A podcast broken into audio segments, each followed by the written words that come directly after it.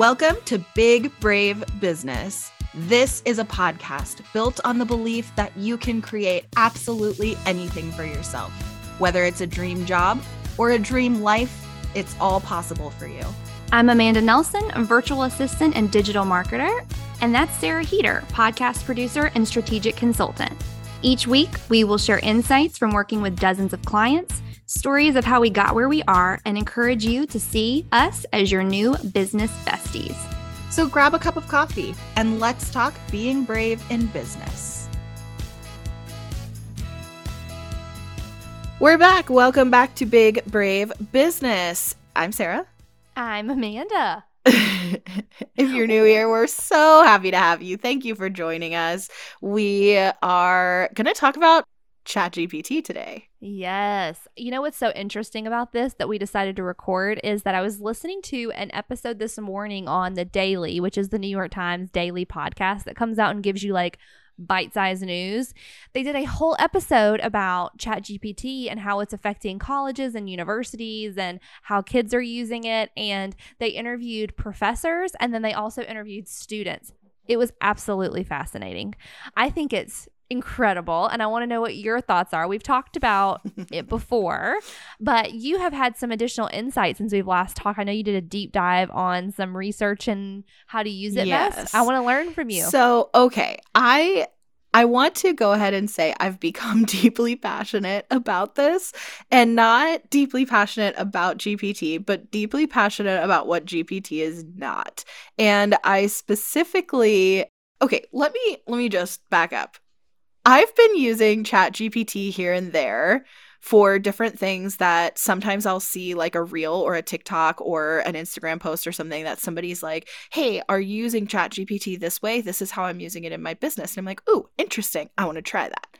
And then what I've been finding is sometimes it's great. And sometimes I'll go try to do whatever they said, what a great way to use ChatGPT. Try this idea.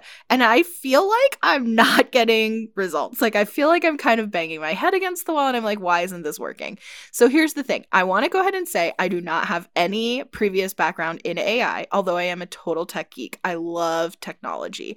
So, and I always have. You've heard us talk about this before, but I was 10 years old coding websites literally by hand, like in a blank notepad document just like typing to code websites. So, big tech geek, but no background with AI. Okay, so I am not an engineer, I am not an AI expert, but I wanted to understand more how does ChatGPT actually work. Now, we did a ChatGPT episode like months ago when it first became all the rage and everyone was talking about it.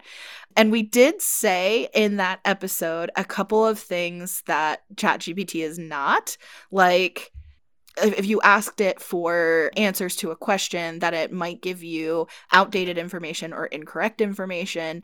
And also one thing that i see still all the time is about quotes getting quotes from chat ChatGPT. And i was like i don't understand.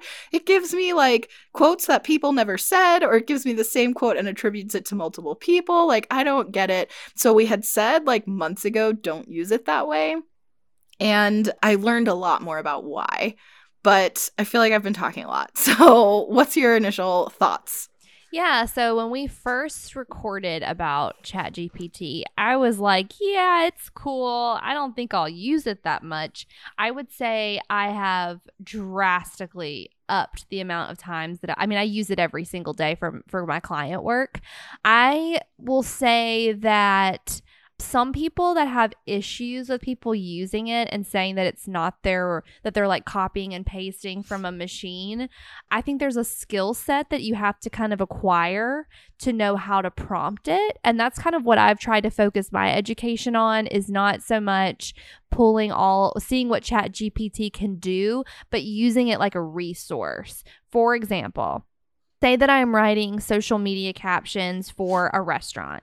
I will send chat, chat gpt 20 examples of previous captions that i have used in the past.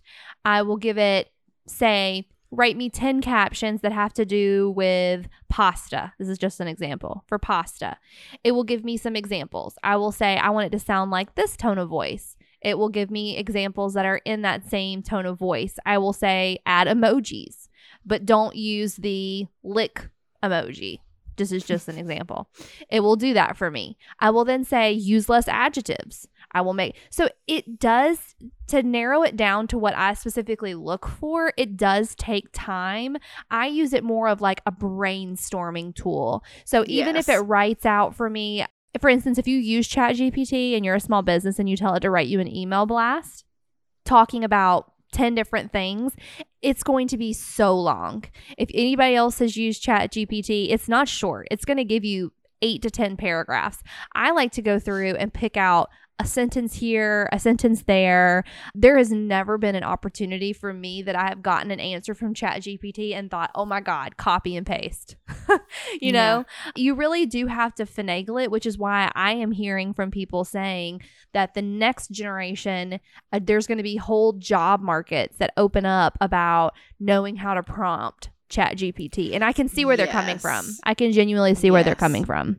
On that note, let me share a little bit about what I've learned. So, because I was frustrated, because I felt like uh, sometimes I got great results and sometimes I got results I, I didn't understand why I wasn't getting good results from ChatGPT. So, I decided to learn a little bit more about what kind of AI is ChatGPT and how is it meant to function? Like, how, what's actually happening on the ChatGPT side. And there's a couple of really big takeaways that I want to like first of all help people understand but second of all i think that this will really influence how you prompt chat gpt if you use it. So one thing i want to say is chat gpt as in the public facing free version with no add-ons is not a search engine.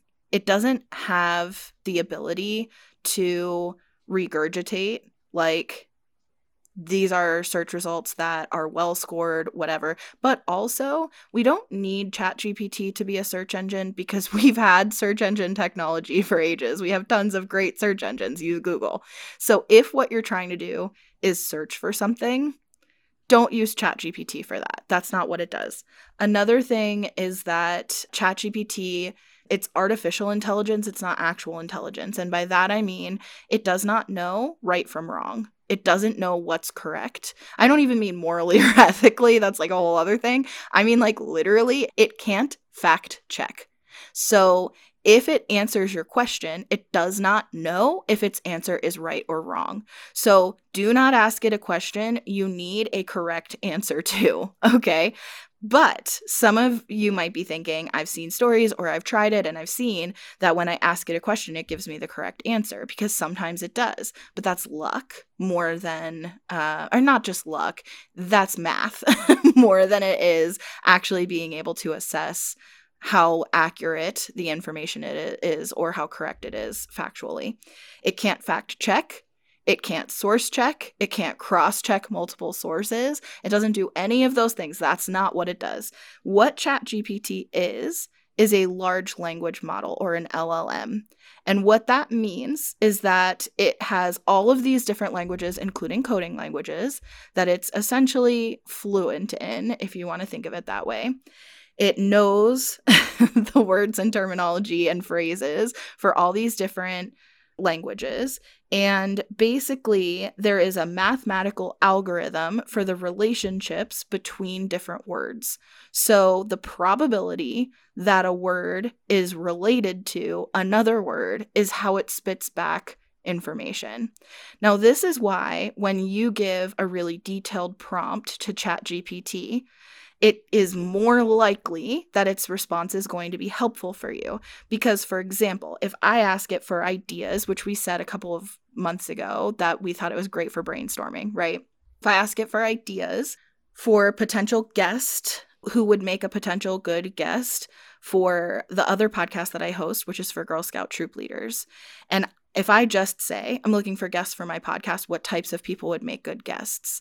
Then ChatGPT is taking words like guests, podcast, and it's thinking about what mathematical relationship those words have to all the other words that it knows in the language that I fed it or that I was asking for a response in, which is English. So it might spit back business owners, business coaches, life coaches, right? And that is not going to be relevant to all podcasts. And it's also not going to be very specific. Now, if I can get more specific and I can say, give me ideas for potential guests for a podcast for Girl Scout troop leaders. This is the type of topics we usually talk about. Here's some examples of some guests who have already been on. I'm looking for guests that might be able to talk about this, this, and this, but I don't know where I would find those guests. Like, what kind of guests would that be? Now it has all these other keywords in the prompt, which is going to build way more specific mathematical relationships in the um, response that it gives. And it's going to give actually a really informative response response because with some really good ideas that I might not have thought of because it knows a relationship mathematically to so many other words than my brain knows because my brain is human, right? So it's not it, it's only based on my limited experience to what I've been exposed to and also my current perspective, my memory, all those things. It has way bigger memory than I do, right? So and it doesn't have to have lived experiences in order to build memory. So that's why that works way more effectively. Even if i say okay you know what? You mentioned this is like a i wouldn't have an investment banker on my, on that podcast but let's say it said um, an investment banker would be a great idea. I might say well how do i find an investment banker? Where do investment bankers hang out? How would i approach a business or an investment banker? I can literally ask it where would I find an investment banker to invite to come on that podcast? And it's going to again use those keywords that I've put into the prompt to create a mathematical calculation for the most probable order of words that would be the answer. And sometimes even that's going to be really helpful, right?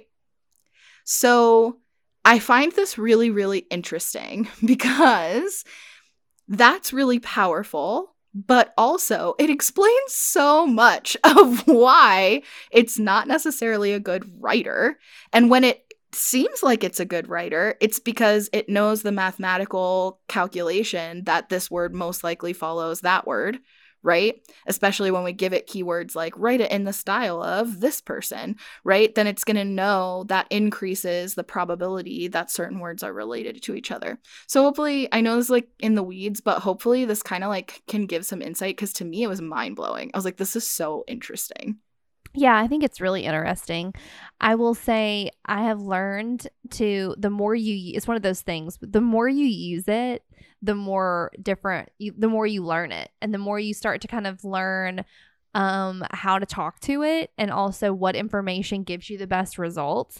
I will tell you Sarah something that I did a couple of weeks ago for one of our shows to test it out was I went to one of our shows that we work on obviously it's a podfox show and i pulled its top episodes and its show notes. And i put the show notes into chat gpt and i told it these are the three top shows that got the most downloads.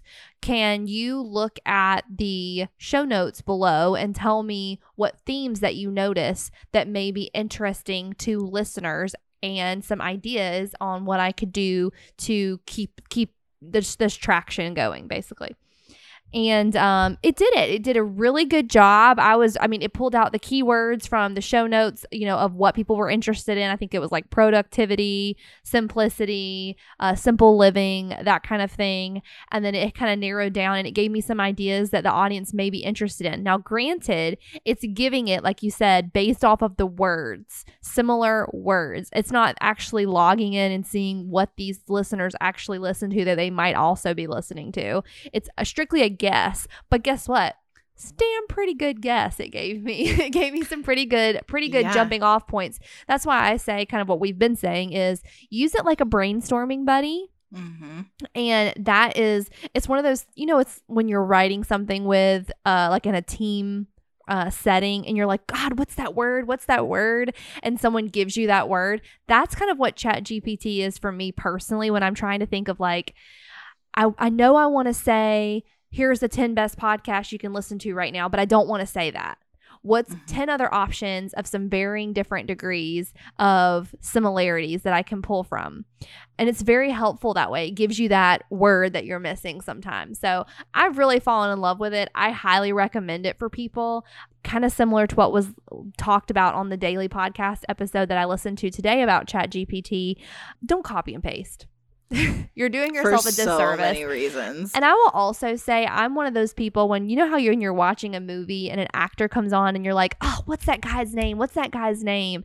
I'm one of those people that's like, "Don't Google it. Use your brain and think about what it think about what his name is or what movie they were in to try to use your, you know, hard thinking skills and think back and try to really think through what it is you're trying to say. I'm that same way with ChatGPT. I try not to just run to it for every single problem where I'm reliant on it because guess what? What if it goes away tomorrow? But I will tell you, it has drastically increased my productivity and saved me so much time. So much time.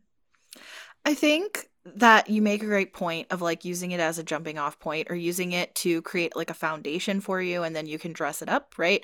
But I think also sticking to using it for brainstorming and ideas. Another thing I want to say is that the paid version of ChatGPT has a bunch of add ons that you can use that are different types of like uh, expansions on what it's capable of. So when you take this basic functionality of this mathematical relationship between quote unquote words, I'll say, because it also does code, um, you can use add ons that do all kinds of things where it can read longer transcripts. So even more effective than using the show notes in your example about giving you episode ideas based on the same themes, like pull out the themes based on the show notes. You could actually have it do that based on transcripts of those top episodes, right?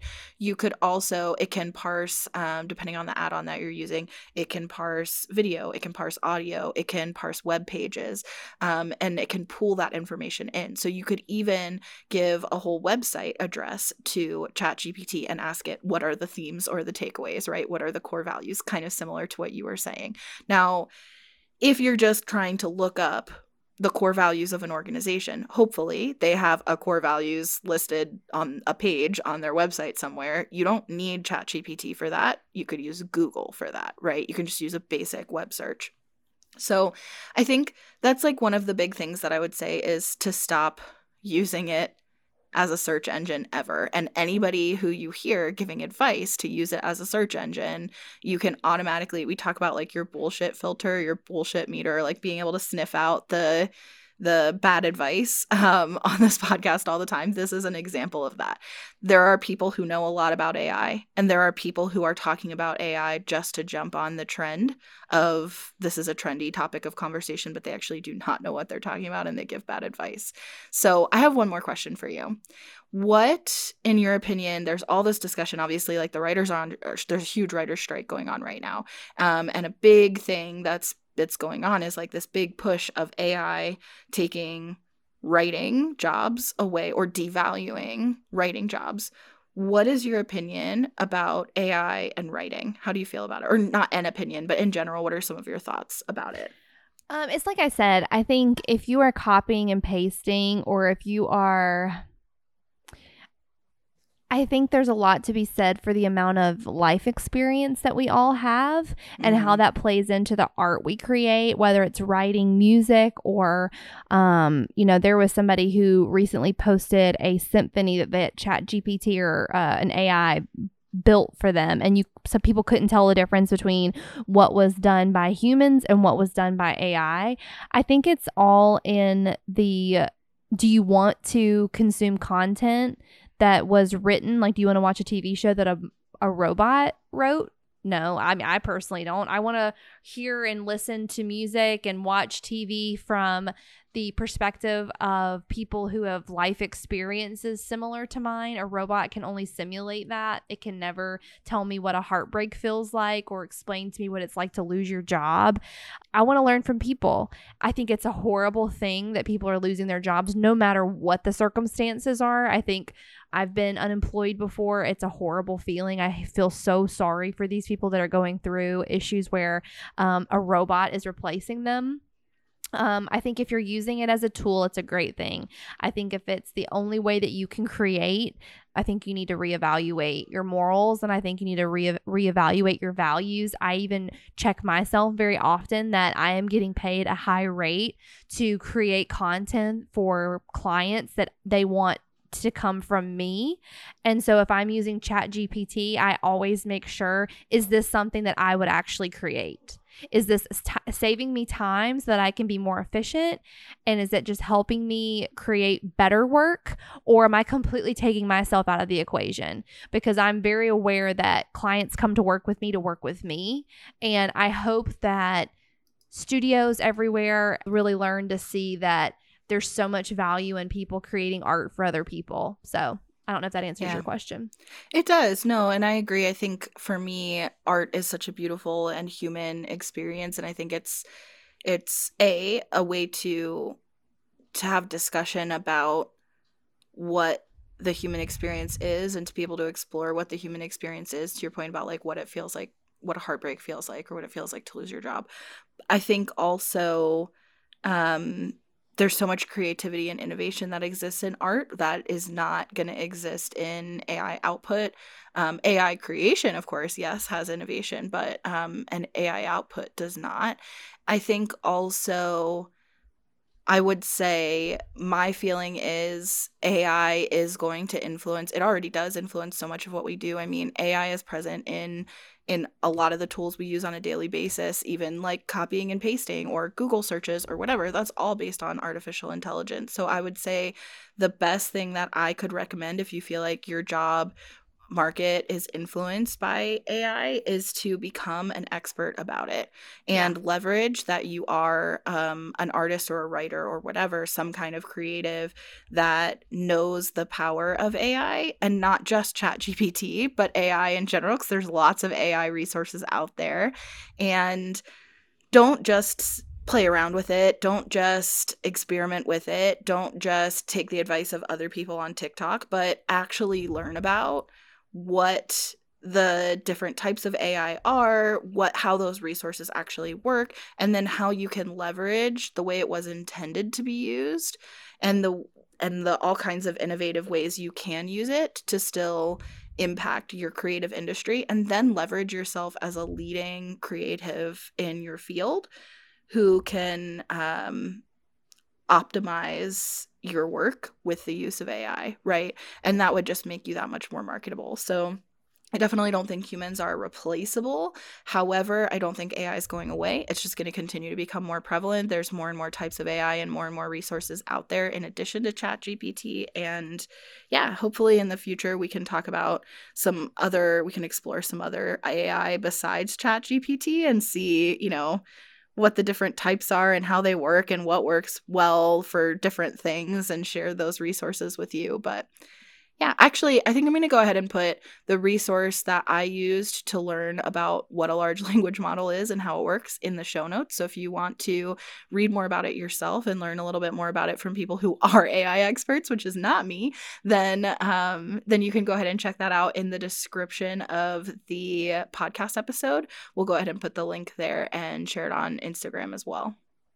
Yeah, absolutely. Well, um, you can find us at Big Brave Business on Instagram. And don't forget that every Wednesday we release brand new content where we interview some of our incredible friends in business and in life um, every Wednesday over on YouTube at Big Brave Business. You can follow Sarah at Sarah K. Heeter, and you can follow me at Amanda Nelson Reads on Instagram. And if you like the show, please leave us a review. I want you to know that we send them to each other. We dance when we get them. It means so much to us. So, have a great rest of your week, and we'll see you soon. See you next week.